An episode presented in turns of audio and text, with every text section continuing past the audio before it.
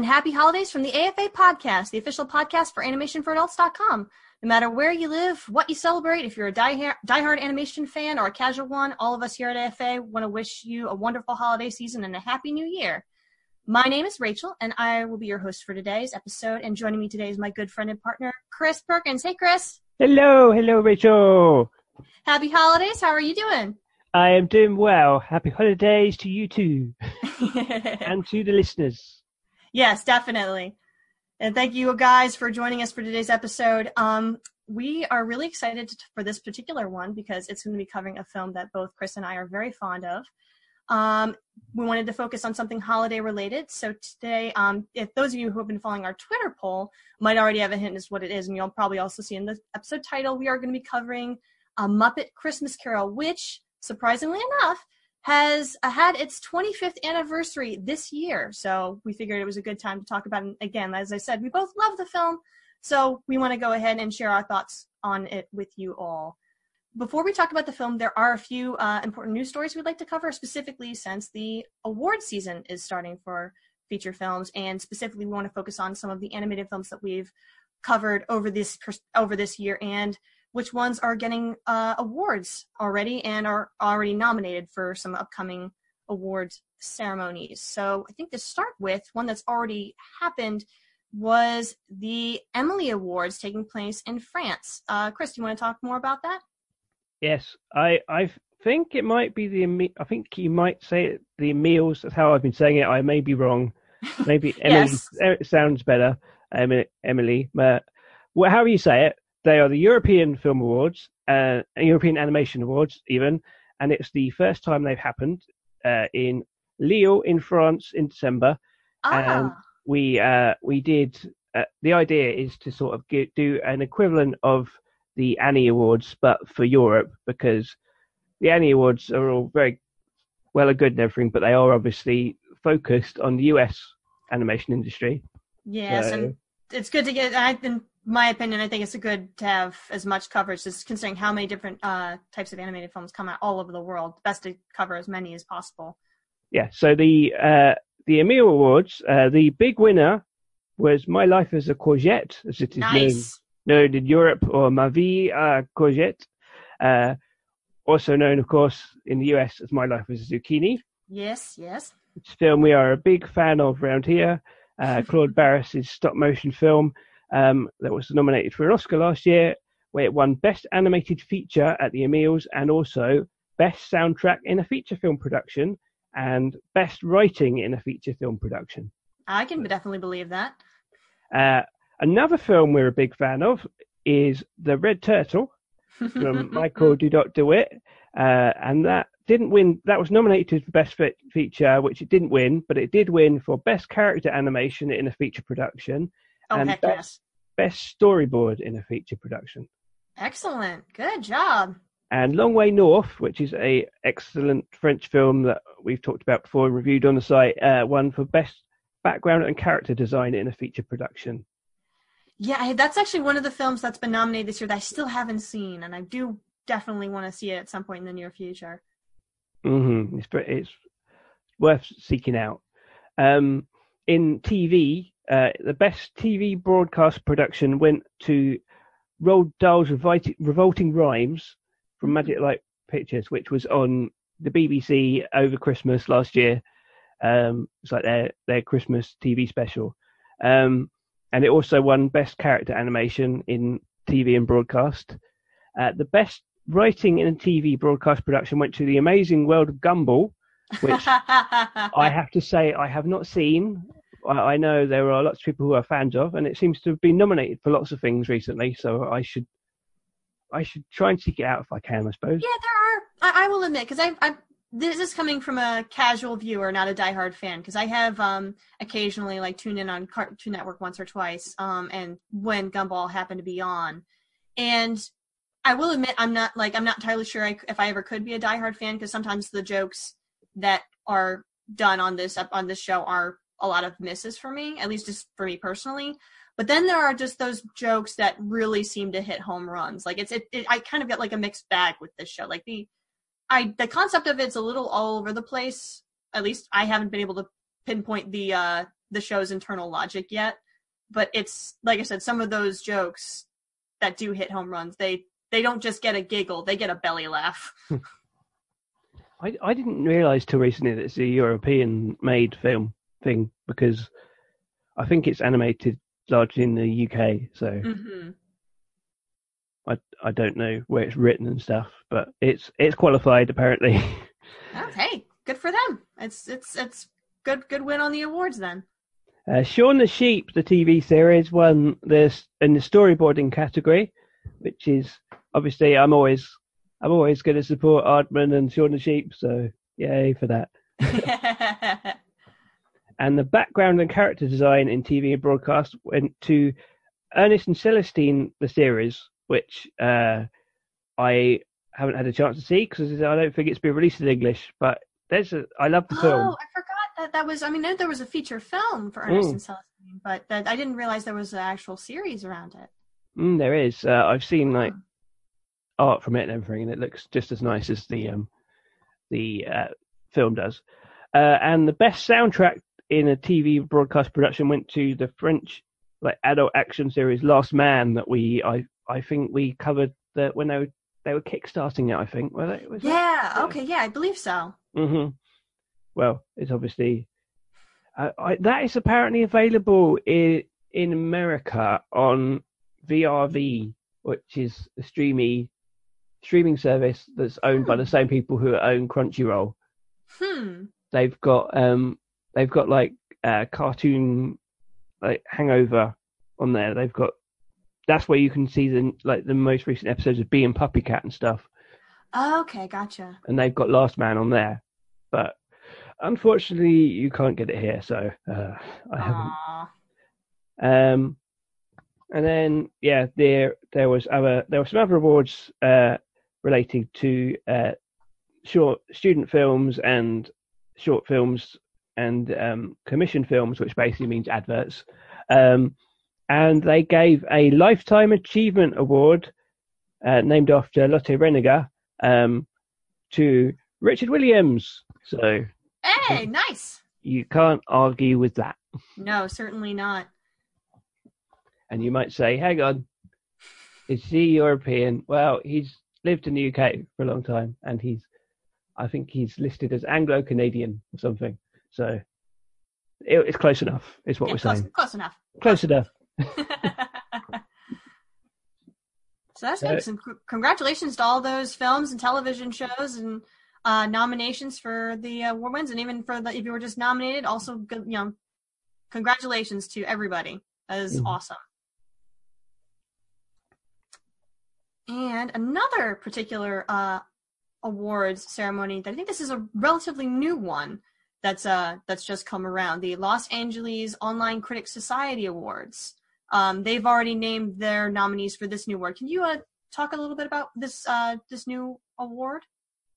Uh, yeah, um, there's already like a Los Angeles Critics Circle um, awards that happens every year, and they they have an animation awards, and um, they this year they named the Breadwinner best animated film, Nice. um, and last year they chose Your Name, and the Red Turtle was runner up. Um, so they don't like just name the latest Disney film or whatever. Um, but this this is a separate thing. The Online Critics Society, uh, which uh, is a new organisation that, as you might tell from the title, is obviously for online critics um, who live in the LA area or operate in the LA area, and um, they've got they've got their first awards coming up in, in January, and they have they have slightly different categories in a lot of things. Like they've decided they're giving an award for best male director and best female director, for example,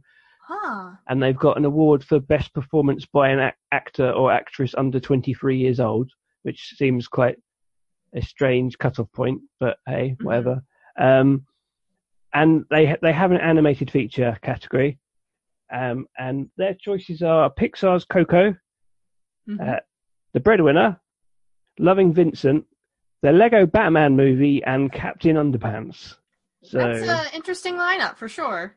mhm.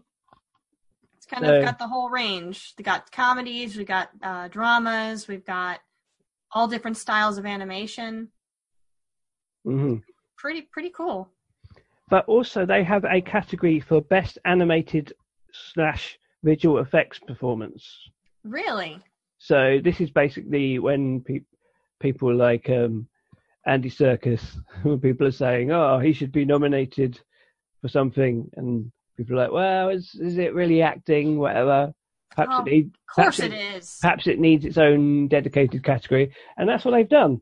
And the um, nominations are, strangely enough, Andy Serkis, obviously, for what might as well be called the Andy Serkis Award. Uh, yes. For, uh, for War of the Planet of the Apes. Uh, Doug Jones for the new Gil-. There, there. Guillermo del Toro, Yeah, him. I, I know. I just. aka that movie that I really want to see, The Shape of Water. Mhm. And uh, Dan Stevens uh, for Beauty and the Beast. Oh, that's excellent. That's great. So yeah, that's interesting. And uh, January the third is when the ceremony happens for that. Okay, excellent. Cool. It's got some good variety in it.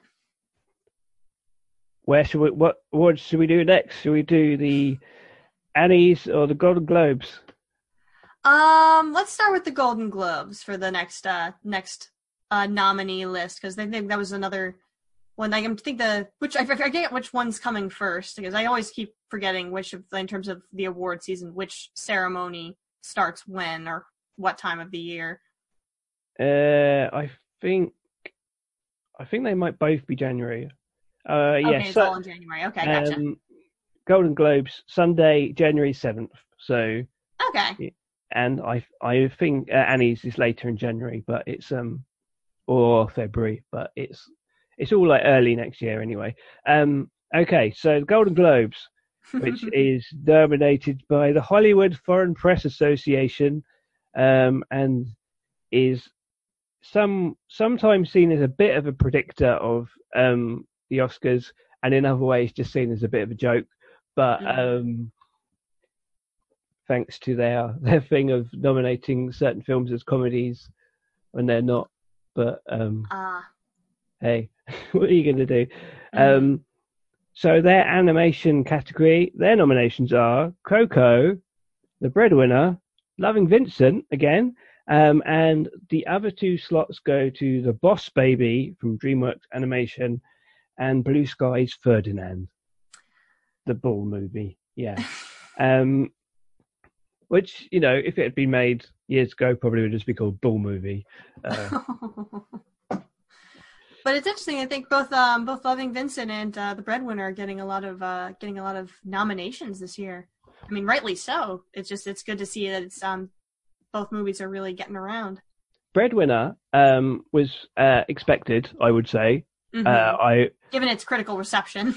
yeah, I, w- I was expecting it to be uh, nominated for every award going, pretty much. But the surprise that has been so far has been how well Loving Vincent's doing. Um, not because it's obviously I know you loved it and lots of other people loved it. Um, I haven't seen it, um, I should say at this point, uh, but I wasn't expecting it to necessarily figure because I, I don't know, I just wasn't, and I'm pleasantly surprised to see it cropping up so often. Well, yeah, I think it's just because um, it, it's it's I think it's because the way that it's filmed or the way that it's uh pres it's, it presents its story is appealing to a lot of people. I mean, I know a lot of people have been using the marker, and even I will include myself in this. That the fact that it's you know a painted, a hand painted film, and even though this is definitely not the first film to do uh, like to do animation in uh, this painted format before, it's still a very it's distinctive enough in its style in terms of how like what kind of painting style it's using and just unabashedly just going through it you know the entire film and just trying to capture uh Vincent van Gogh's style and using that as a way to frame the story is very very impressive and a lot and it's resonating with people who may not even be all that much into animation. Like I've um I think I believe I've stated previously when discussing the film when I went to see it in the London Film Festival um my father, who was uh, with me in the um, when we went to see the screening, of Loving Vincent was really blown away by this film, and he's he's a very casual moviegoer. Like he'll you'll more likely see him go to see like an action flick or Mhm. a um you know just like you know the typical uh summer blockbuster but he's you know he'll he'll kind he'll go to see films out of his comfort zone if i insist that they're very good and i insisted very much so at least from what i had seen from the trailers that this was going to at least be an interesting view so he came with me and we watched it together and even though we both saw that and the breadwinner and we both equally en- we enjoyed both the one that he consistently seems to bring up when we refer back to that trip in october was the was loving vincent that really seemed to struck a chord with him. So I'm I'm not surprised that it struck enough chord. You know, it struck enough with another you know, other viewers to um, uh, warrant a nomination because it's um, a wonderful, wonderful movie. Yeah, I I get the I don't know for sure, but I get the impression that the uh, Hollywood Foreign Press Association is, you know, there's probably not like a whole animation department or anything in the Mhm. same like you know, in the way that the uh, Oscars were nominated. Um, yeah. As we know, there may there's changes. Um, Yes. So we'll we'll see when the Oscar nominations come out after Christmas sometime. We'll find next early next year. We'll find out.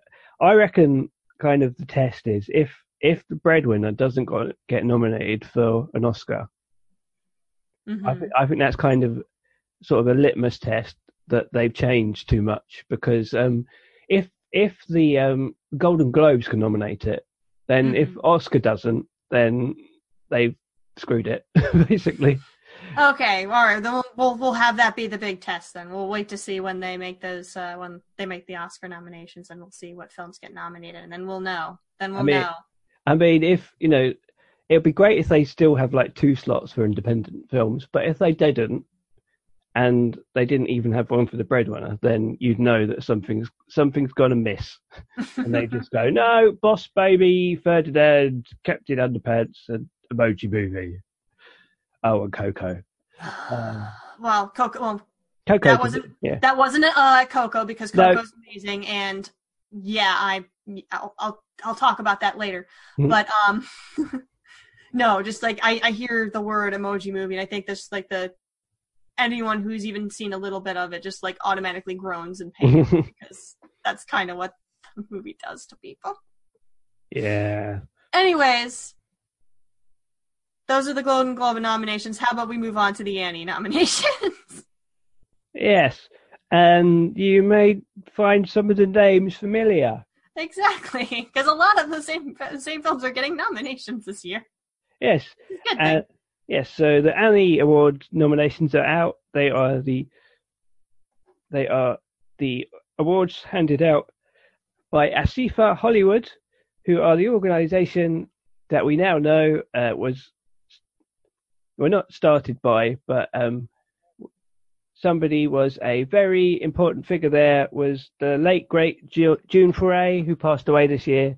Um, they were apparently her ideas, her idea to have the Annie Awards. So, Ah, so salute to her. Um, yeah.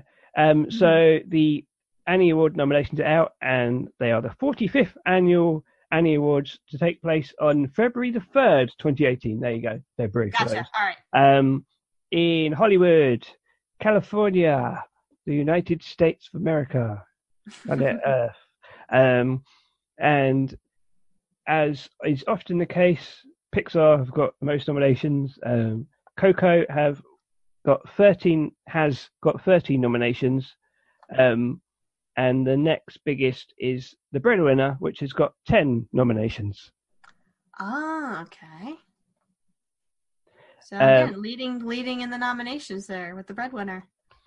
and we'll just go over a few of the major categories because obviously there's all they award everything. There's like storyboarding and things like that, and character design and character animation and all all wonderful things that should be recognised. But we're not going to list them all because you can read read them, and we also don't really know what we're talking about necessarily.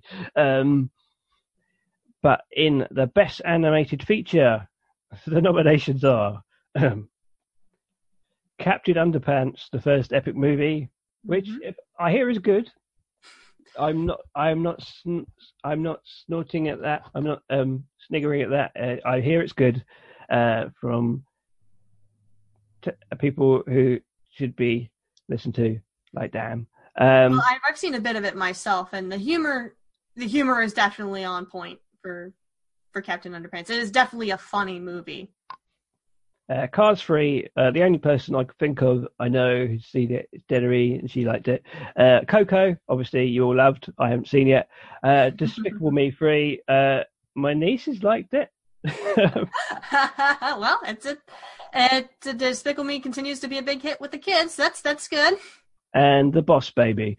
Uh, yeah, so you might be saying, hey, where are all the good. Oh, sorry, I shouldn't say.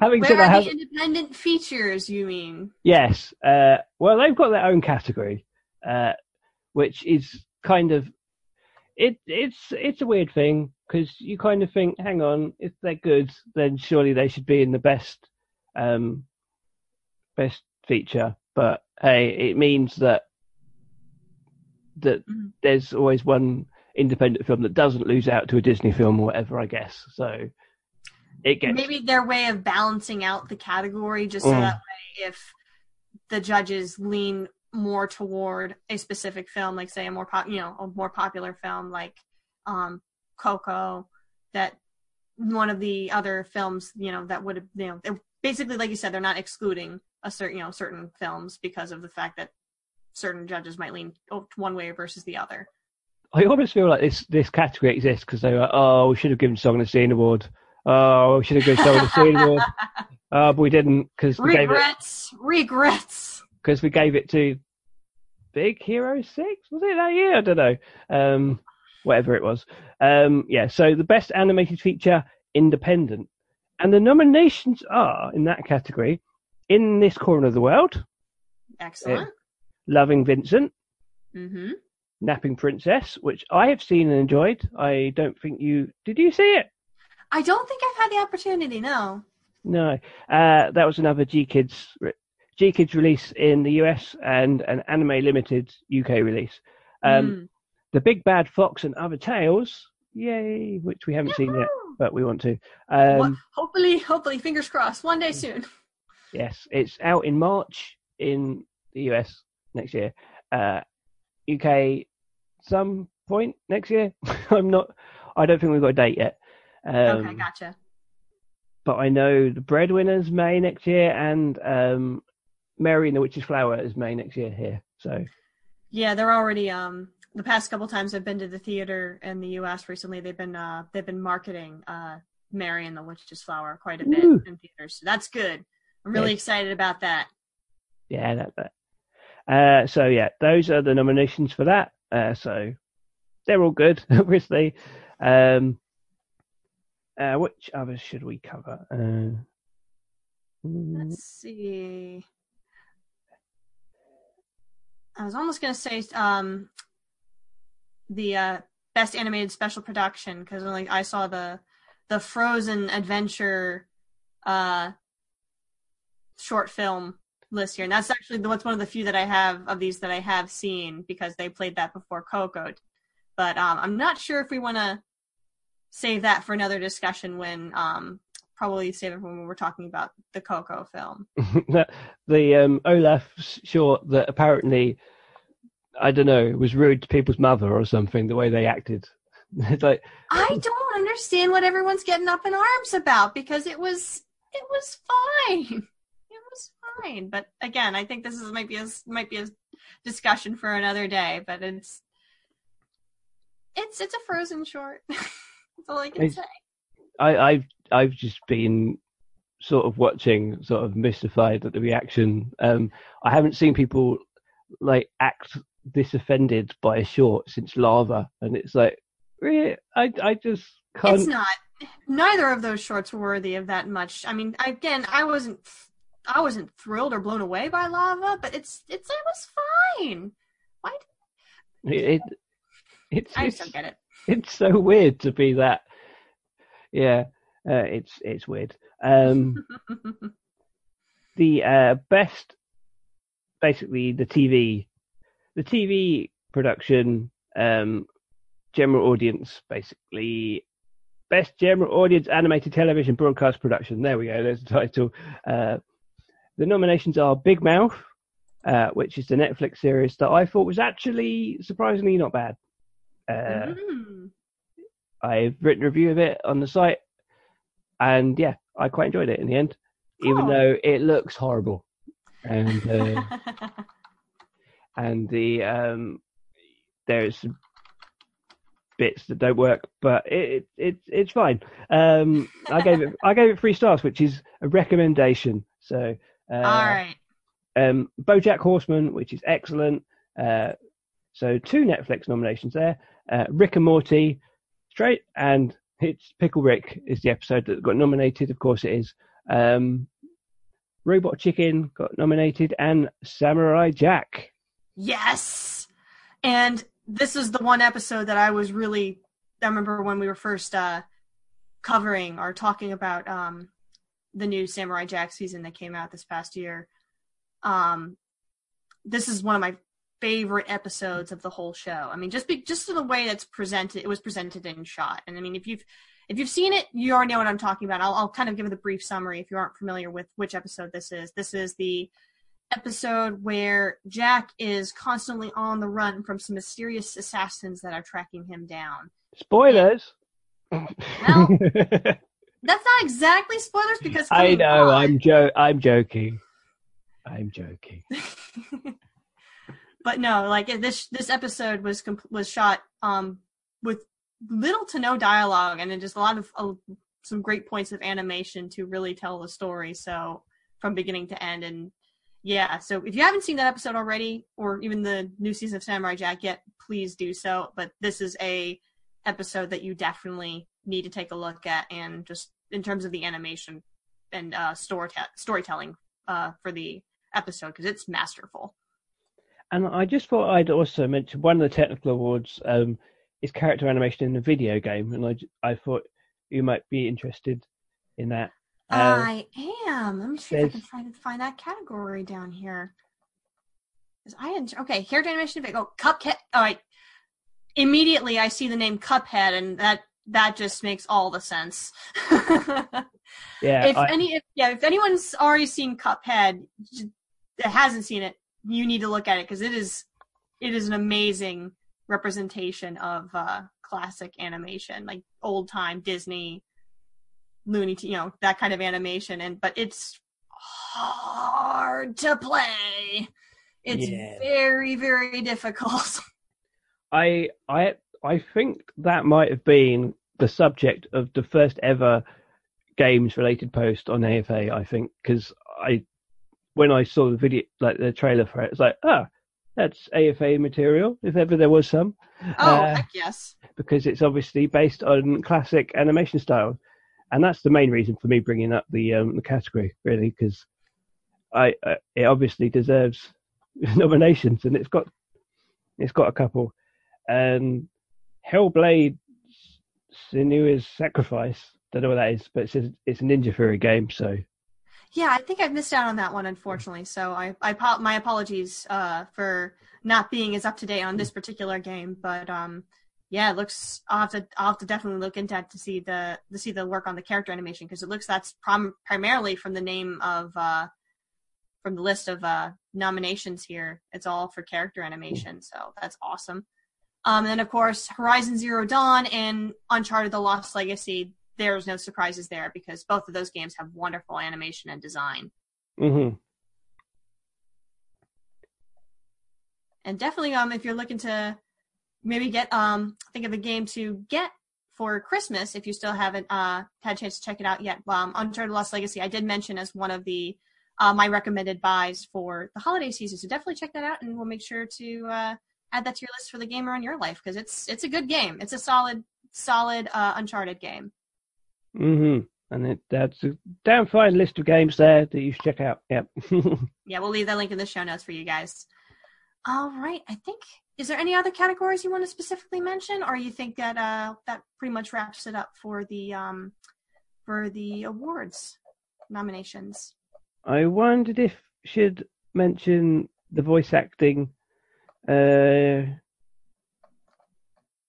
the nominations in TV are BoJack Horseman. Bunsen is a beast. I have to say, I have not heard of, Mhm. and the name isn't familiar either. The, Jeremy Rowley is the actor. Okay. Uh, but BoJack Horseman, the nominated uh, performer is Wendie Malick for the character of Beatrice Horseman. I think I think that's BoJack's mum. Um, Disney's Mickey Mouse, Chris Diamantopoulos for Mickey Mouse. SpongeBob SquarePants, uh, obviously Tom Kenny. Uh, of course. Even after all these years, still been nominated. I think SpongeBob might be 20 years old next year or the year after. Really? It's oh Yeah. God, that long. It's kind of crazy. Um, I was going to say, and I've never watched an episode, but I've seen the film. really? You've never seen an episode of the show? I don't think so. That's wild. Um, the Amazing World of Gumball, uh, Nicolas Cantu for the character of Gumball, and then in movies, um, Nick Kroll got nominated for Captain Underpants, for um, Professor Poopy Pants. Yes, that's the character's name. Yep, we're rolling I'm- with it. I assume that's how you pronounce it. It's not some sort of I don't know. There's some poupée pants or something. I don't know. You get I, I think I think it pretty much speaks for itself. maybe, maybe that's a joke in the film. They go, oh, poopy pants. No, it's poupée pants. Maybe I don't know. Um, uh, in Coco, uh, Anthony Gonzalez is nominated for the character of Miguel, who who Definitely. I, I assume is the main character. I have not. Yep, yep. That's the main character. That's the main protagonist, and he did a wonderful job, both, um, you know, just acting and then also singing on top of that. So, congratulations, Anthony. And the breadwinner got two people nominated. Uh, oh wow! Saara Chaudry uh, for the, char- the lead character Parvana, which is obviously appropriate because she's great, um, and Laara Sadiq uh, for the character of Fatima. Yes, that's definitely. I mean, I I love Parvana, and but I just I really wanted the actress for uh, Fatma to get an award. That's excellent. And the final nomination there is Lego Batman movie, uh, and it's not Will Arnett who's nominated, but Zach Galifianakis for his portrayal of the Joker. Oh, that's great. Yeah, so yeah, I think if you want to check out the rest of the Annie nominations, then you'll find the post on animationforadults.com. Yep, it's got we've got the full list there. So if you want to see all the different categories for storyboarding, character design, like I said, voice acting, and um, animation and video games, etc. You know, the list just goes on and on. All the uh, nominations or the uh, awards are listed there. hmm All right, so I think that pretty much does it for news. Oh, we actually, I I lie, tell a lie. There's one more uh, shout out we would like to give in our news section before we move on to um, our main topic for the day, and that is a specifically a holiday um, a holiday piece of uh, animation that just came out in 2017 on the BBC. It is a little short film called The Supporting Act. Uh, Chris, would you like to uh, give us some more detail on this particular short? Yeah, basically, we we just wanted to uh, give a shout out to this on the show in case you haven't seen it, um, because it is a beautiful little piece of animation uh, that was basically done as like the promotional thing for BBC One for Christmas, um, like to promote their um, their their Christmas offerings, but it's nothing actually to do with their Christmas offerings. It's actually like a little short film, and they did one last year, I think, about a sprout. Uh, yeah, it was a sprout who went on an adventure or something. Um, but this year it's it's it's about a little ten year old girl and her dad, and uh, basically it's about her getting ready to be in a, a school talent show, and she's dance she went trying to dance, and her dad's always busy with work and stuff, and it's a little two minute short, so there's not much to it, and I won't actually tell you what happens at the end because you should watch it. Um, but it is so beautifully made. Um, it's a piece of stop motion animation um, with the models being made by McKinnon and Saunders, who are the pe- people who made the models for Fantastic Mr. Fox and mm-hmm. the upcoming Isle of Dogs from Wes Anderson, and also they made the models for the uh, Corpse Bride, the Tim Burton film, and they do a lot of model making for stop motion show TV shows in the UK and stuff. Um, and it also uses CG for the faces.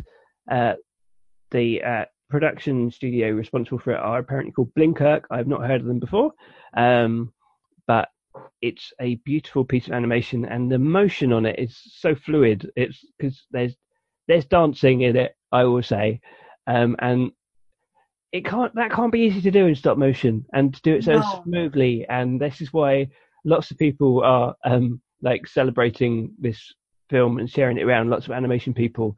Um, because it is it's available online as well. Uh, you don't have Mhm. to only watch it on the BBC. Um, yeah, we'll leave a link in the show notes just to make sure that you guys watch it because it is. If you're a fan of stop motion animation, even just the blend of uh, animation that this exhibits, definitely check it out because it is. It's just it's so beautiful. It's. it's Hmm. I'm really glad I had the opportunity to see it myself.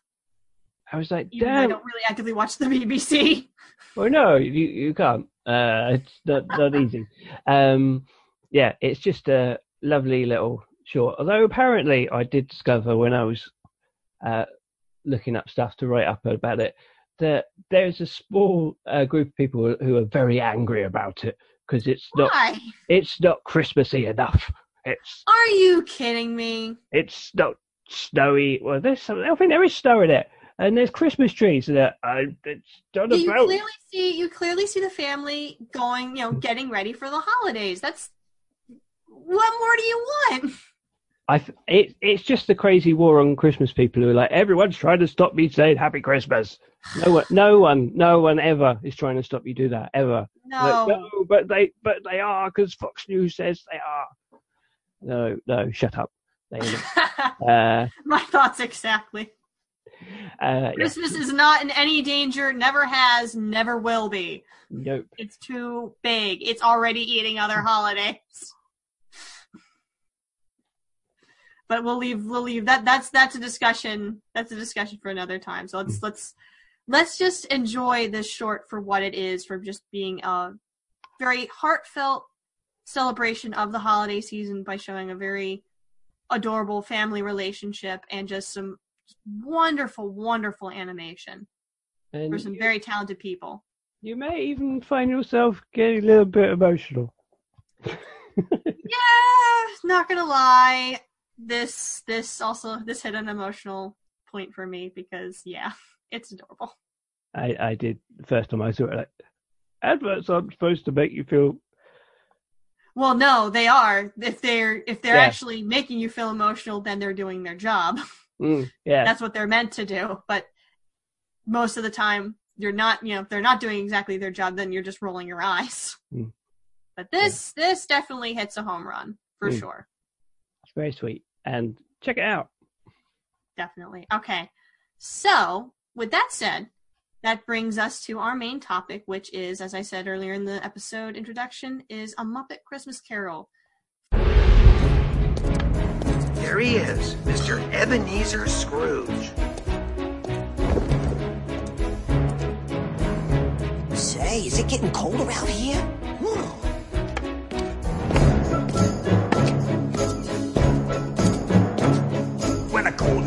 Wind it chills you, chills you to the bone. But there's nothing in nature that freezes your heart like years of being alone. It paints you with indifference like a lady paints with rouge. And the worst of the worst The most hated and cursed. is the one that we call Scrooge. Unkind as any. and the wrath of many. This is Ebenezer Scrooge. Oh, there goes Mr. Humbug, there goes Mr. Grim. If they gave a prize for being mean, the winner would be him. Old Scrooge, he loves his money cause he thinks it gives him power. If he became a flavor, you can bet he would be sour. Even the vegetables don't like him. For, as usual, when we discuss a film, we're going to just kind of get things started with talking about our, you know, our introductions to the film, you know, from uh, the first time we saw it, and then our give our general impressions of what we liked about it, stuff that we may not like so much, or you know how it relates to the holiday, etc. But let's just start with our initial impressions. Chris, did you want to kick things off? I, I was thinking about it, and I was trying to remember when I first saw it, and I realised I can't remember, which is great. It's just always be there. It's just like one of these things that you can't can't really imagine a time before you'd seen it. and I'm not, you know, I'm not even sure how much, how often I saw it when I was young, or whatever. It, it's like, it just seems to have become something that um, it's become so ingrained that uh, I I know I didn't see it at cinema, and uh, I don't know. It Mhm. it might have been one of these things that I saw like when it was on TV rather than yeah, yeah, I, I get what you mean. Yeah. because it prob at some point it probably started being on TV every Christmas because there are certain films you have to have on every Christmas. Oh yes, like And they that- have to have the the the Grinch special. They have to have, um, gosh, that we I know we discussed them last year. The um, those different uh, stop motion uh, animated specials, Mm, like yeah. uh, the Rudolph the Red-Nosed Reindeer, etc. Like all those have to, and Charlie Brown Christmas. All of those have to be played on TV at least once. hmm And I I think it might it's possible that it was just like a something I saw on TV a lot. Although I might have like seen it on a on an old video years ago. I don't know, or we could have even watched it at school. I don't know. You know when the last day of school when they bring they used to roll in the video into everyone sits in the hall. They bring in the video. One of the teachers can't work out how to play the video. he's a old school remem- memory memory remembering. Yeah. I remember last day of school, everyone watching Home Alone in the school hall on the video. oh, that's cool. special special treat. Yeah. Um. So I can't tell you when I first saw it. I just know that I've always loved it. As far as I I know, uh, I was a big Muppets fan as as a child. That's Mhm. no- another thing I can't remember when I first saw it. Muppets, just it's always been, yeah, it's always been there. yeah. Well, you know, it would have been our whole lives because it, you know, they started in the seventies or ever so they were literally always there. Yeah, even Uh, long before we were born, they were they were always there. Um, but yeah, uh, I obviously we should say we know it's not animated technically, but Technically speaking. but you know, it's it's related related art puppetry, I would say. Um, and uh, not that they're puppets, obviously they are alive. Um, Well, yeah, that's that's that's that's the that's the key thing right there is the fact that it's so good that they are you know that they are alive. They they to our eyes, you know, as people who love the show, they are alive.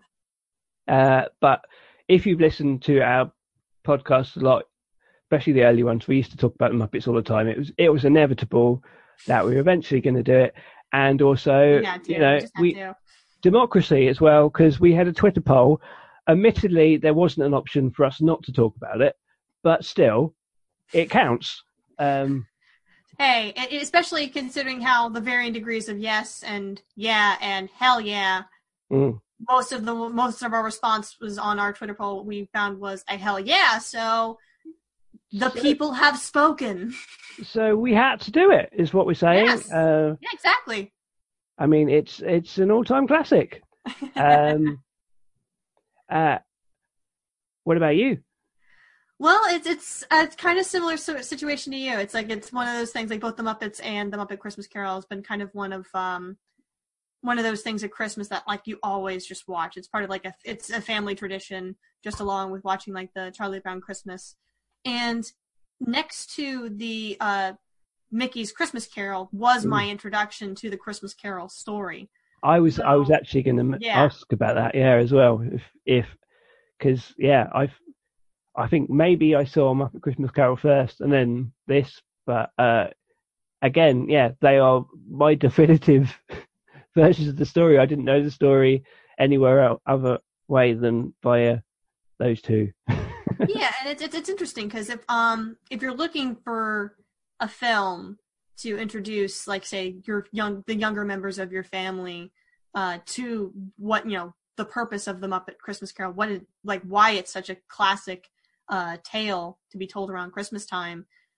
Both, I think the the Mickey's Christmas Carol and uh, especially this one for sure, um, do a wonderful, wonderful job of telling this the, the you know the the root core of the story that you know you get all those classic elements but still also have enough of enough of a you know got a nice good bit of comedy you've got some lighthearted moments with the with the puppets and of course the mickey mouse characters in the um, mickey's christmas carol so it's, it's like it's a good balance to introduce uh, younger members of the family to the christmas carol without scaring them because one of the things that a lot of people know about the traditional christmas carol is that it can be it has some lighthearted moments. It has some sad moments. It has also very scary moments too. So it's it's kind of like a good balance of all like these different elements of what makes the Christmas Carol what it is. Yeah, it's it's it's kind of as as you are alluding to there. Basically, Mm-hmm. it's interesting that um they are in both those cases actually, not just um. I, although I haven't seen my Mickey's Christmas Carol in a long time, in my memory of it at least, Mhm. uh, they they are both like surprisingly faithful to the original story. Incredibly faithful. which I can't think of like any other sort of uh like adaptation of um like a classic story or whatever you know in like a slightly kidified version you might say you know a kids Mhm. version of it that is that sort of true to the original source um i mean i think I haven't seen it many times, but I I don't think Mu- Muppet Treasure Island is as you know sticks as closely to the original. Uh, Eh, here and there. It's it's, it's it, they're they're definitely having a lot more fun with that movie for sure. But um, yeah, I think even in regards to um comparing those other two, like I said, Mickey's Christmas Carol versus Muppet Christmas Carol, I think Muppet Christmas Carol, just because I think Mm. it's the you know, it's a Muppet production. They definitely have a lot of fun with this too. They they there are a lot of really good gags, but that's never at one point, like especially since I rewatched this film for this uh this particular discussion, even though they have those jokes, it does not take away from the stuff that they're remaining faithful to. I mean, Sir Michael Caine plays the plays the role as, as uh, Scrooge. He pretty much straight, like he just completely straight. completely straight to the point. Yeah. This was like, oh my goodness, he's doing, he's acting off Muppets and just doing this completely seriously. But it's, it actually works to the film's benefit, I think. That's what makes it work so so well. And I um I was looking up some trivia on IMDb about it, and there's Oh. actually there's actually something that relates to that. And Uh it- and it says that before production began, Sir Michael Caine told Brian Henson, who's the director, um, hmm I'm going I'm going to play this movie like I work in at the Royal Shakespeare Company. I will never wink. I will never do anything Muppety. Oh, can you imagine him saying Muppety? That's brilliant. I can't. No. I am going to play Scrooge as if it's an utterly dramatic role and there are no puppets around me. That's my Michael Caine impression. I'm sorry. No, Um, that's good. No, this is great. And That's uh, awesome. and Henson replied, "Yes, bang on." And yeah, I, that is what um, worked so well. And yeah, I think that's that's what yeah. There's sort of like some characters that are are like in the Dickens version, and then there's some characters that are in the Muppet version. And Mhm. uh, like I was, I was basic when I was rewatching it. I like I I think Kermit basically plays it straight as well. Oh yeah, totally. Yeah, he's he's he's acting. He's a great actor. He's Kermit. Um, so he's not the you know there are several characters who just could come straight. They could you could take them out and put them in a straightforward all human production of Christmas Carol, and it, they wouldn't be out of place at all, no, certainly not. including Kermit, even though he's a frog. Uh, but then or his or his beloved wife, Miss Mm. Piggy. Mm. Yeah, as as that. Yeah, so apparently, uh, if if um, a frog and a pig have babies, some of them pigs, some of them frogs, just Uh, randomly. I I guess in in the Muppet world, that's how that works. don't question. I don't want to question any more than that. But I think it's just that's that's really kind of funny how the considering how all the different Muppet characters work off each other. how well that played into the casting of which Muppet characters would play specific roles. Like um oh gosh, I'm trying to think of like specifically. You had the um oh the uh the two hecklers. Um Yeah, yeah, the two hecklers were cast as the Statler and Waldorf. Startler and Waldorf. They were cast as uh Jacob and Robert Marley, since we had to have more than one in this particular version, since there was two of those two of those guys. But again, it works to the film's benefits. Like it's you, you definitely see it's a, the Muppet you know joke and the fact that oh we only have a second one because the fact that these two guys are always together. But it, again, it, it's it it fits. It really fits, and even when they like throw in uh, lines that are not from the book, um, especially in regards to them always criticizing Scrooge when they were when they were alive, it's just like, oh, yeah, I can see that's a joke, but it's still very like again, Michael Caine plays it straight and it's funny. and that is one sort of thing that I've I think always got confused with me. In I always I was always surprised when there was only one one Marley in other versions. Like, oh, Oh, there's, right. supposed, there's supposed to be two Marleys. no, that was only in the Muppet version ah, yeah. So they yeah. had to have Stan, Stan and Waldorf be the the two the two ghosts that warned Scrooge about changing to become a better person. Otherwise, you'll get dragged down in chains. Mm, They even had a song sequence about it, which compared to some of the other song sequences, I'm not entirely sure it was my favorite, but it was it, it got the point across. Like that's one thing I could say in terms of about the music in this uh this particular uh Christmas Carol version. Like obviously they've got um some some fun songs, some okay songs, but I think the always consistently the writing of the songs is is spot on. I've got the soundtrack, this does not surprise me. so I could play it at Christmas. Yay! uh, yeah, Do, it's you- great. do your nieces like it? I don't care. It's mine. I, I, I have, I have um, like tried to get them to watch it. Uh, I think don't know if it was last year or the year before. Mhm. Like, um, and one of my nieces didn't seem that bothered about it, but that might have Mm. been before they discovered the Muppets. I can't remember. Um, Ah, gotcha. Are do they are they fond of the Muppets? I think they are now, yeah, because uh, I think uh, some, yeah, I think they actually went to cinema to see Muppets Most Wanted. So, Okay, cool, cool.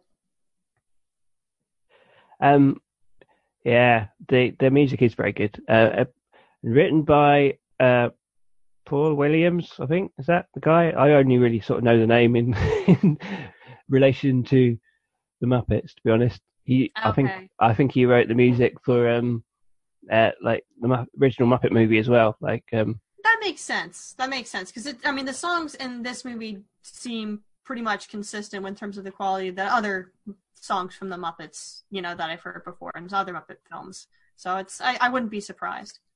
yeah, I think he wrote, uh, yeah, Paul Williams. I think he wrote um, like the Rainbow Connection and stuff. Um, Mhm. So I just I just discovered what the German title is. It's made me laugh. But What's the German title? uh, Die Map, die, obviously Die Muppets, Wei- Weinhaus Neusgichtenicter or something. Why? oh, why? great. Oh, wine, that's wonderful. wine, not get, get, it's, it's just like this huge word. It's like, I We're think it is. sorry if we're butchering the the German pronunciation. Well, I definitely am. It, it look, I, from my German knowledge, I think what White Knight Gesch- Geschichte, what's, I don't know what that means, but it means White Knight something. Uh, Okay. but maybe it's White Knight Ghost, so I don't know. Oh, wait, let me see. I'm going to find out what that word means. this is great listening. We don't get distracted at all. We just try and find out what no, the other words not mean. at all. The status quo is maintained. Oh, there we go. It means story. So it means like White Knight story. Ah, So the Mupp- the Muppets White Knight story. Although it sounds, yeah, it sounds more than that. Di- especially when when it's written down, it looks like Die Muppets. Die Muppets. Like, all Okay, right, all right, calm down, Germans. One thing I want to double check, and since you've got the trivia, the the Muppet Christmas Carol trivia open, I want to ask you a question.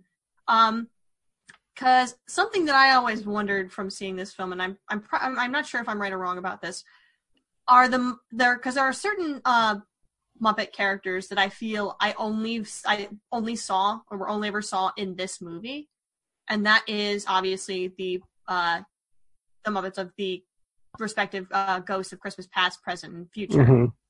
Um, were those characters just unique to this movie, or were have their puppets been used elsewhere? As far as I know, that they are un- unique. I think, and also I I've never seen the Ghost of Christmas Past like that particular Mm. um, Muppet being used in other other movies or any other uh, production before. That was that was really interesting. The designs that they did for all for all three. I mean, obviously the Ghost of Christmas Future is the dark and grim one because I think that's typically speaking the uh, most interpretations of that particular character have something have like a silent uh, specter Mm. that almost reflects the Grim Reaper in a way. no, it's creepy. Yeah, It's creepy even in the Muppets version. It's always creepy. Yeah, well, and that's what I'm I- like. It, it's creepy enough that uh, both of the, the narrators of the Muppet Christmas Carol, uh, Gonzo as Charles Dickens and Rizzo as Rizzo, both of them kind of like when we get to the um that last portion of the Car- Christmas Carol, they just kind of peace out and like, yeah, this is getting a little too scary for us. We're uh we're gonna see you later in the movie. That is also another element that works really well. Is the having Gonzo as Charles Dickens doing the narrating. Obviously, And and just have like, the interactions between him and Rizzo are always priceless. mhm. And no matter what kind of Muppet film they're in, whether it's the Christmas Carol, whether it's the Muppet Treasure Island, I've always loved watching those two characters interact off each other. But it's it's also a really clever idea because it, it basically they can like use like narration from the the book, the original story or like, whatever. So- Literally from the book. Mm. Um, but back to what I was saying earlier about the um the various uh, ghosts of Christmas past, present, and future. The one that was seemed most consistent with um the depiction was obviously the Ghost of Christmas Future, but um I really liked what they did with both past and present. Especially present was my think was my favorite because uh he was he was um he had short term memory. yeah, Like, he kept repeating himself and everything because he's they, they took the fact that he is a spirit of the present quite literally in his Mm. interpretation and basically you know he he's very you know that's he, that's that's what his focus is so he'll forget things in the long term which is adorable you're you're a little absent-minded spirit. No, I am a large absent absent-minded spirit. Ho ho ho. come in and know me better man Yeah, it's very funny. Uh, yeah, the design of the the uh, Ghost of Christmas Future kind of a bit could come out of Dark Crystal a bit, sort of. yeah okay i knew i was getting vibes of somewhere from that i just couldn't put my finger on it oh my goodness okay i can't have to move on from that um but yeah and what about what was your opinion on the one for ghost of christmas past because i think that was the most unique looking of all three Uh, well, it looks like I said, like it looks like the uh, the Gelflings a bit. Um, oh right do i i thought i thought you said ghost of christmas future that looked like dark crystal but i oh, guess the it, Skeksis as well. Yeah, kind of. okay Yeah. I'm sorry. I think I'm the one who got turned around in that conversation. So, I pat forget that. Yeah.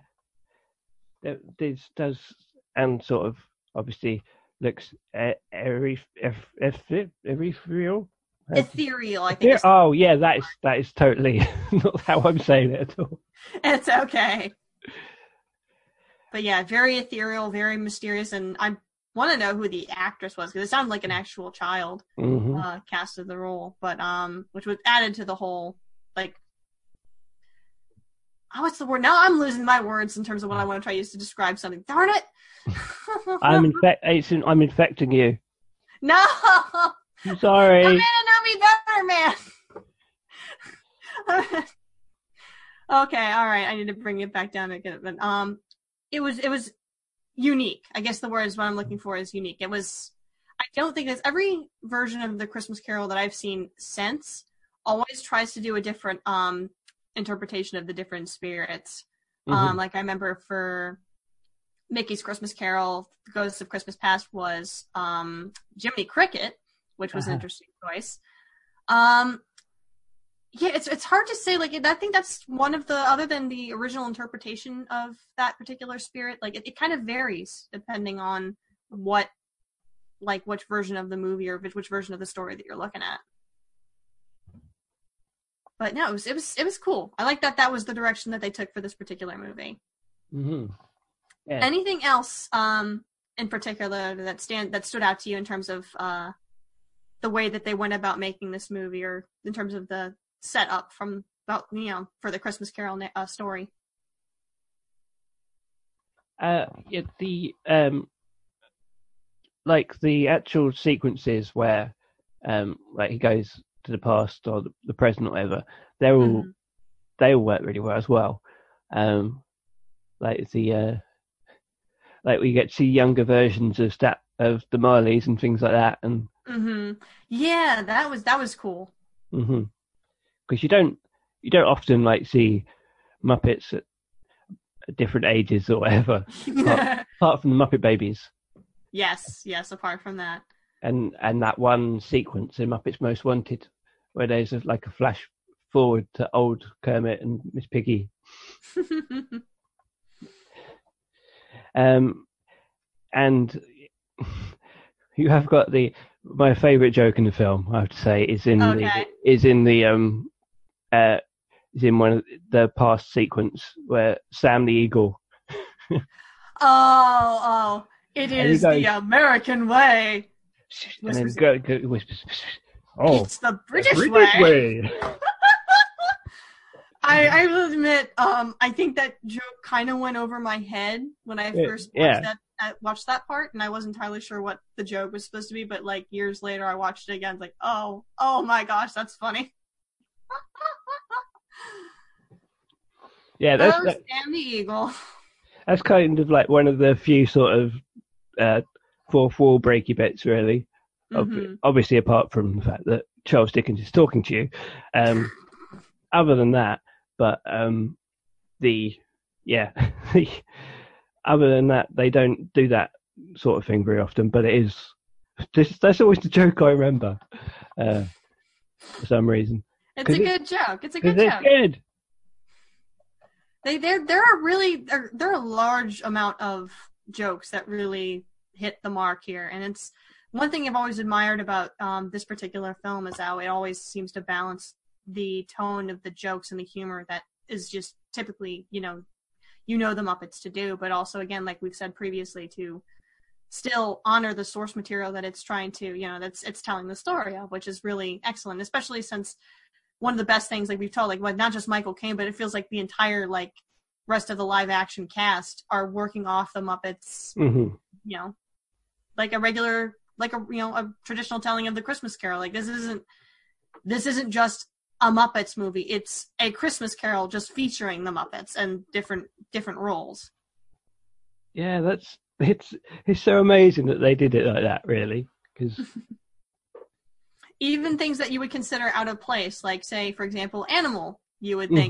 Being very out of place considering how he loves to drum things and i don't think those type of drums existed in this particular period of time but they found a way to make it work Yes, they did.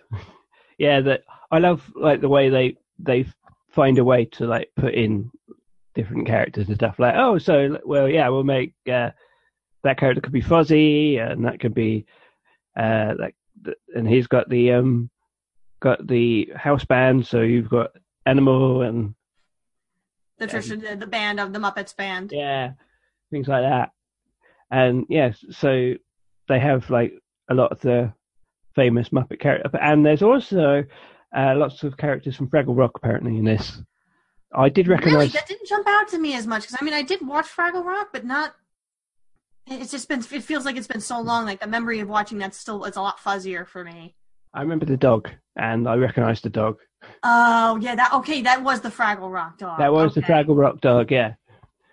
Um, yeah. Oh, one of the other characters that I think is an original to uh, the Muppets Christmas Carol is the um, uh, like in the future sequence, there's like a um, it's like a spider.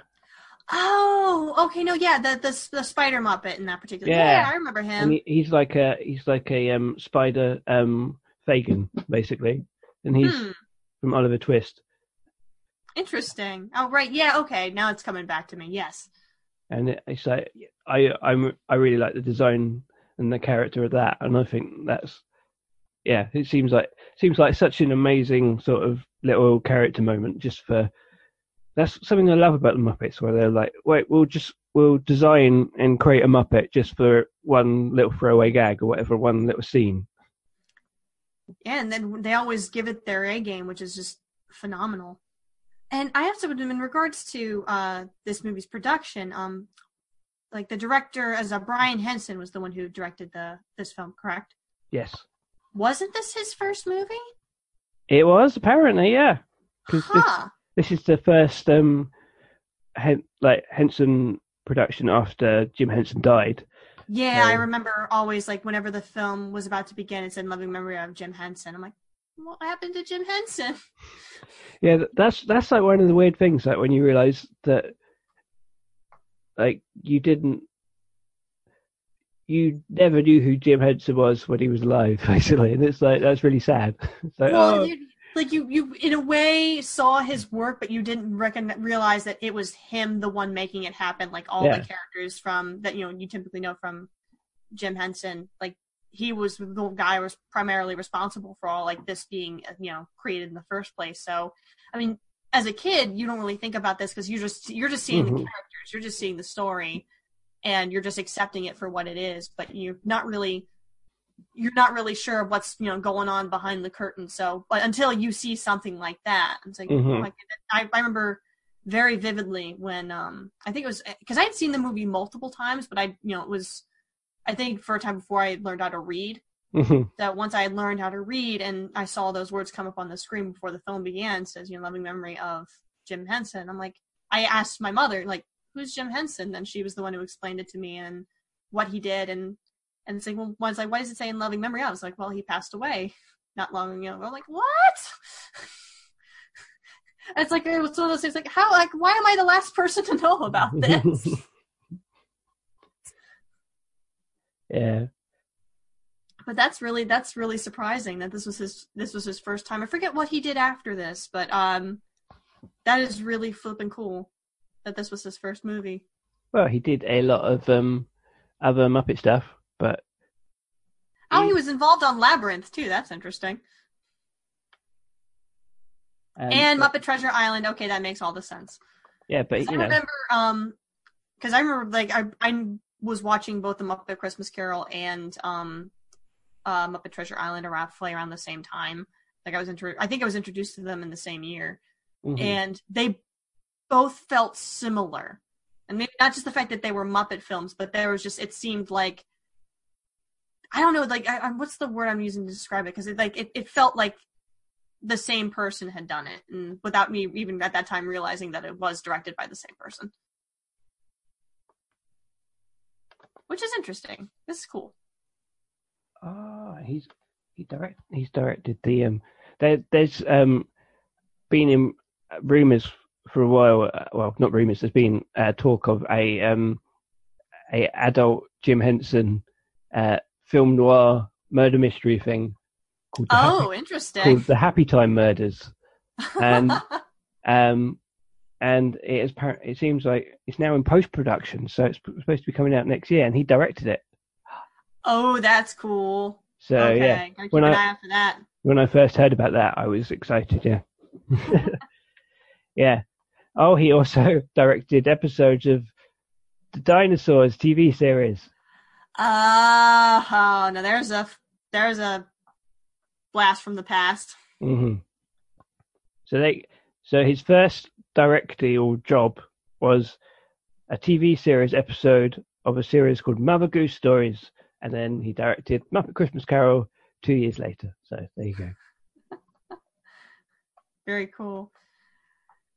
And I think one thing that I need to make sure, like even like rewatching this film, like there's some even like other tidbits that you might not pick up on the first viewing if you haven't seen this movie yet.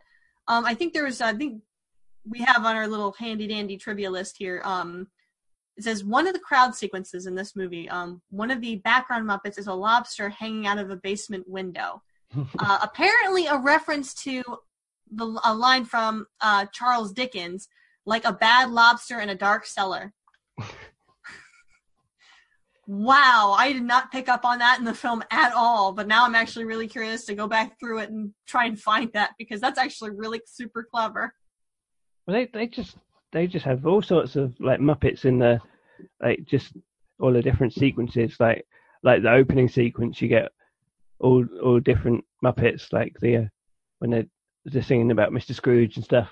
Yeah, they're singing the song about Mr. Scrooge, and then yeah, you see a whole bunch. You see some that you might recognize, others that you might have never seen before. Mm-hmm. Like as as I was saying, that they'll just create a Muppet just for that one little bit of the song or whatever, just just so they can have a line about cheeses for us meeces or whatever.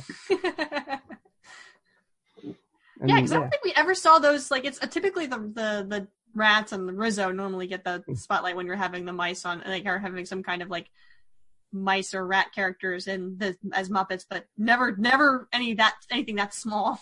No. Oh, and there's it, there's there's that sequence in the um, Ghost of Christmas Present because he he can shrink himself down and stuff. So there's the bit where he's in with the meeces.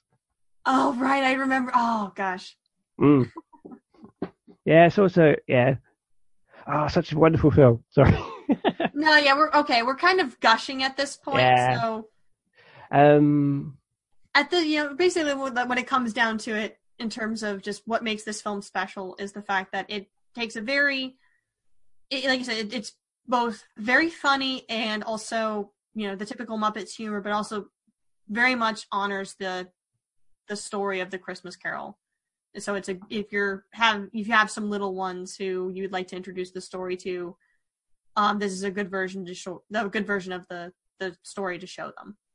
Yeah, and it doesn't doesn't mess around with the with the story either, because like it you know it's it makes you sad for a little bit. You go, oh no, not Tiny Tim. Spoilers. Um. it's an old story. People who, who've seen it should, or even read it, should know that by now. Yeah, but um, I don't know what I was going to say then. Yeah, but uh, yeah, um, yeah, they don't like they didn't wimp out and stuff like that. When when the story's supposed to be sad, they're like, no, we're going to make it sad. And I think the Muppets, I don't know what it is. When the Muppets does like, I suppose you'd call it sentimental or whatever. When the Muppets does, or you could be nice and say it's uh, not what's the word I'm looking for now. Uh, No, it's okay. Well, sin- I have an sincere. points. Yeah, you go. Go ahead. Finish your thought. It's just sincerity rather than um, sentimentality. If you're going to Yeah, be it's no, yeah, sincerity. That's a good word for it.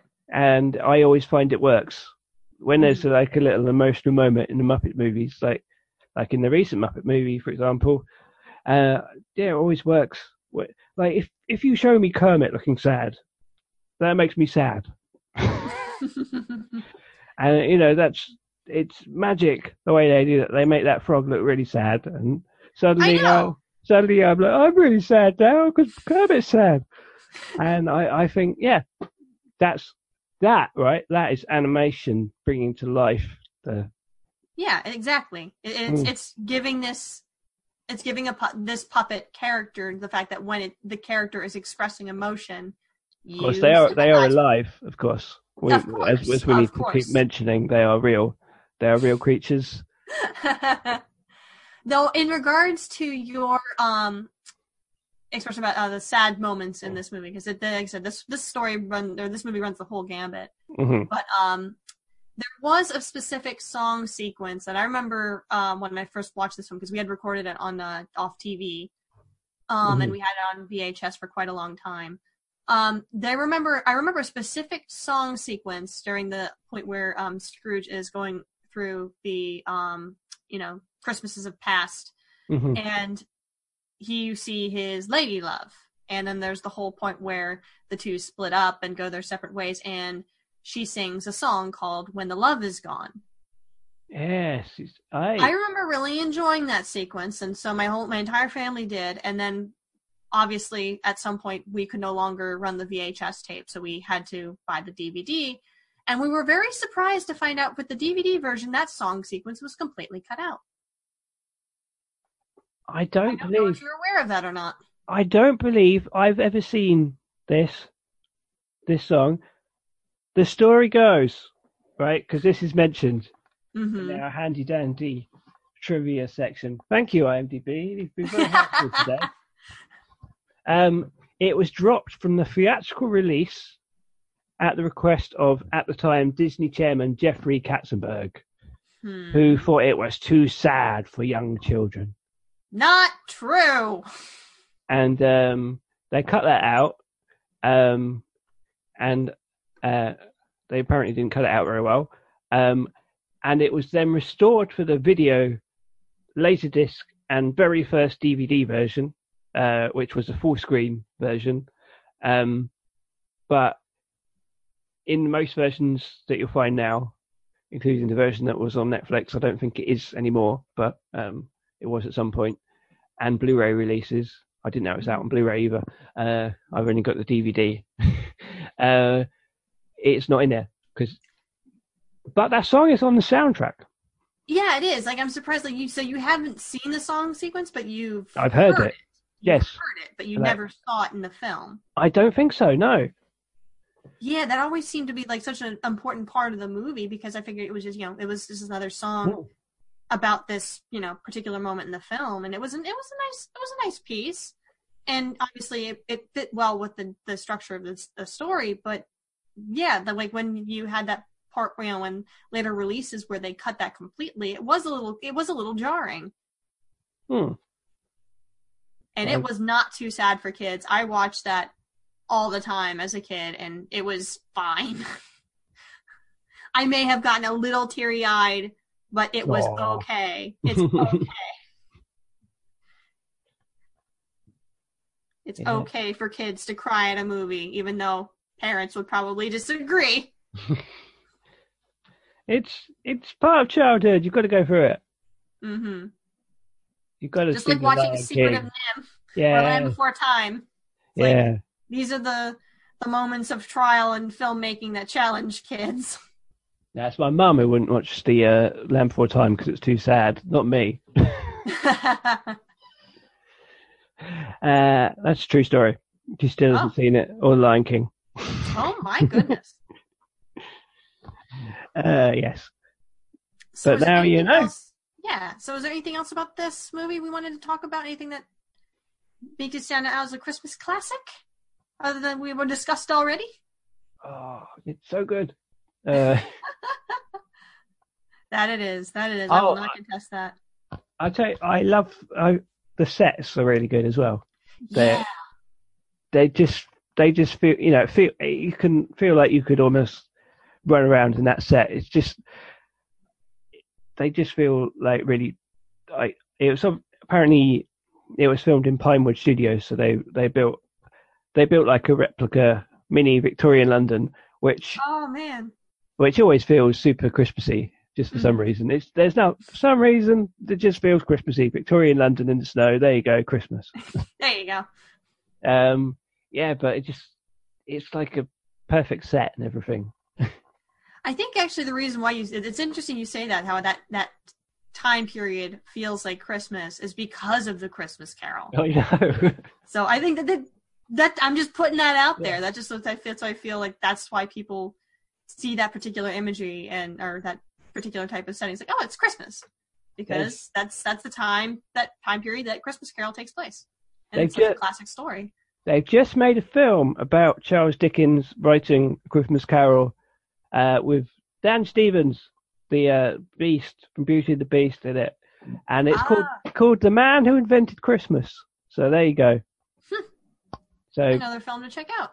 so people say that the modern idea of Christmas, Charles Dickens has a lot to do with it. Oh yes. But Yeah, the sets are great, and again, the um the costumes on all the like the live action actors, and even the costumes that they give for um the Muppets too. Hey, everyone, even despite the fact that they're Muppets, they fit the time period. Yeah. How I can't believe I just said that sentence out loud, but no, yeah, it actually works. It actually does. works. And yeah, just Victoria London's full of animals. It's fine. Who talk and and sing And vegetables and, and vegetables, stuff. of course. Yes. because this we have to have the Swedish chef in there, and you know him and his Oh, talking, talking, yeah. talking food.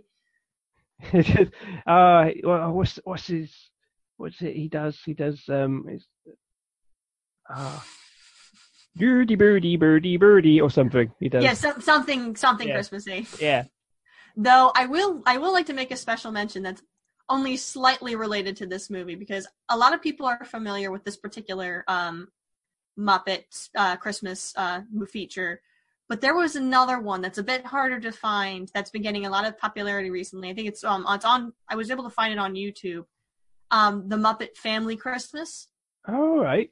Are I you familiar with it? Maybe I've seen some sort of Muppet Christmassy thing other than this. Yeah, because it was a very it was a very limited release on VHS, um, and it's really like it's practically gone now because I don't think there, there's ever been a um a proper DVD release of it ever. Um, but it's really just like a celebration of Jim Henson's pop, you know, characters, just having a family Christmas all together. That's and that includes the entire cast of the Muppets, Sesame Street, and Fraggle Rock. I think I might have seen it or partly Yeah, seen it at least. I remember like in the back of my brain, maybe tuning in, like maybe it was on like TV at one point, and I saw it, and I really enjoyed it for what it was, and then it just kind of faded into obscurity. But then like it's been getting a lot of like you know I've there have been people checking it out on uh, YouTube since apparently someone put it on there, and it's I think there's even a petition going out for uh, to get a proper DVD release. But it's it's it's pretty darn cute. Yeah.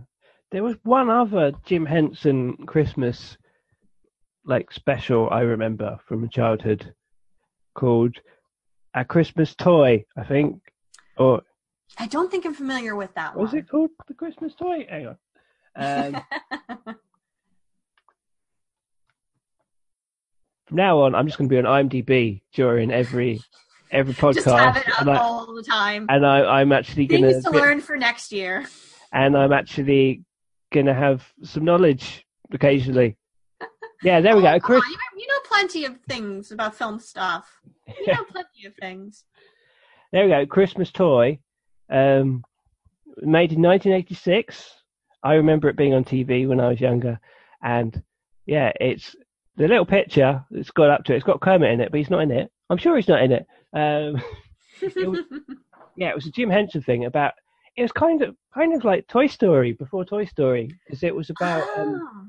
it was about toys who come to life when people aren't looking, and um, that was like one of the things was uh, you can't be seen by a by a human when you move, and if Oh yeah. and if you get seen by a human, and they just Oh. they just go still. And that's it.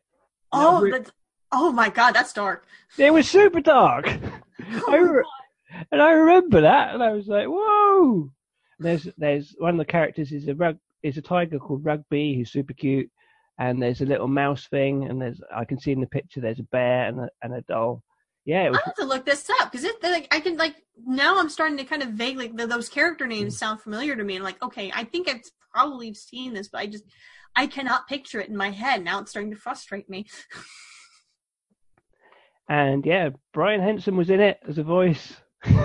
Oh really? Who did he voice? Uh, Cruiser, who was one of the toys. Um, Okay. huh. Yeah, this was at like years later. They did a TV series called Secret Life of Toys that was had some of the characters in it, including Rugby. Oh, that's um, wild.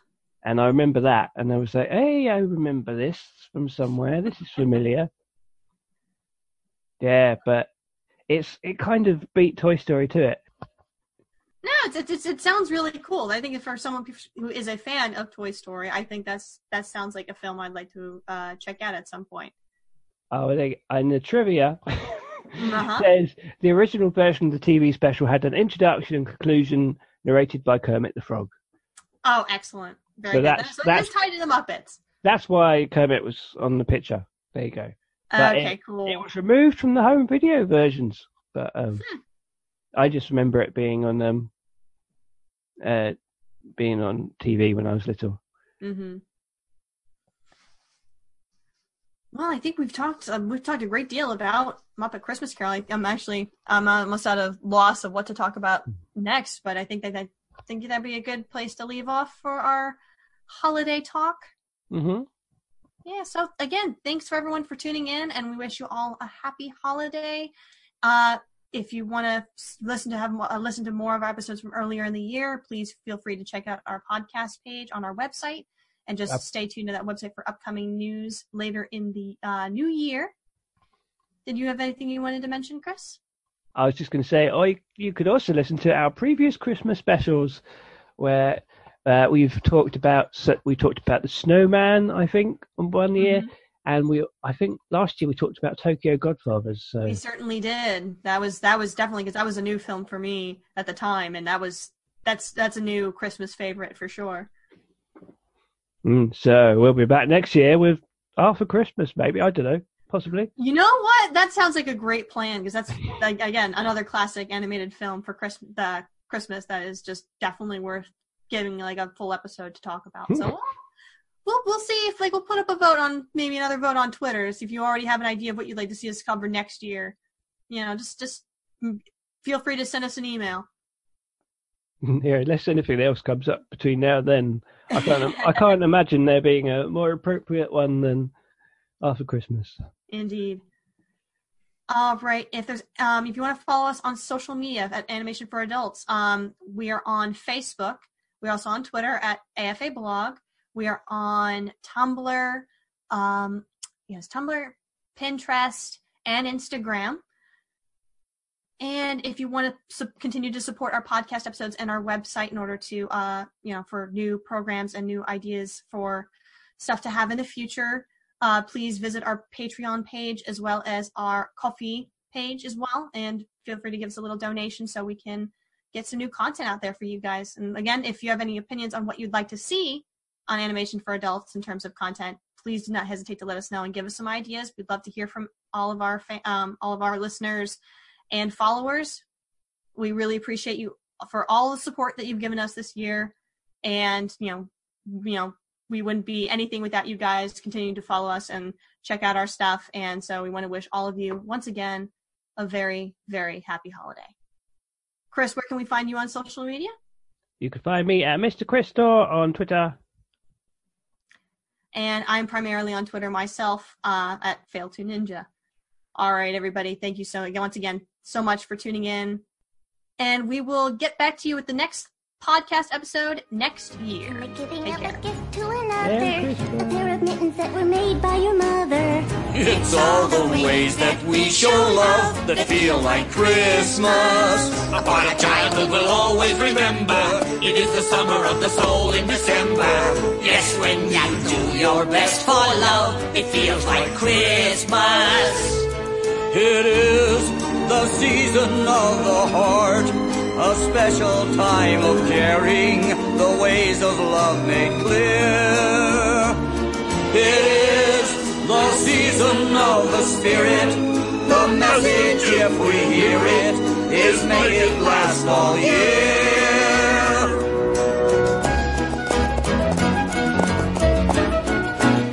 It's in the singing of a street corner choir. It's going home and getting warm by the fire. It's true wherever you find love, it feels like Christmas. It's true wherever you find love, it feels like Christmas. It feels like Christmas.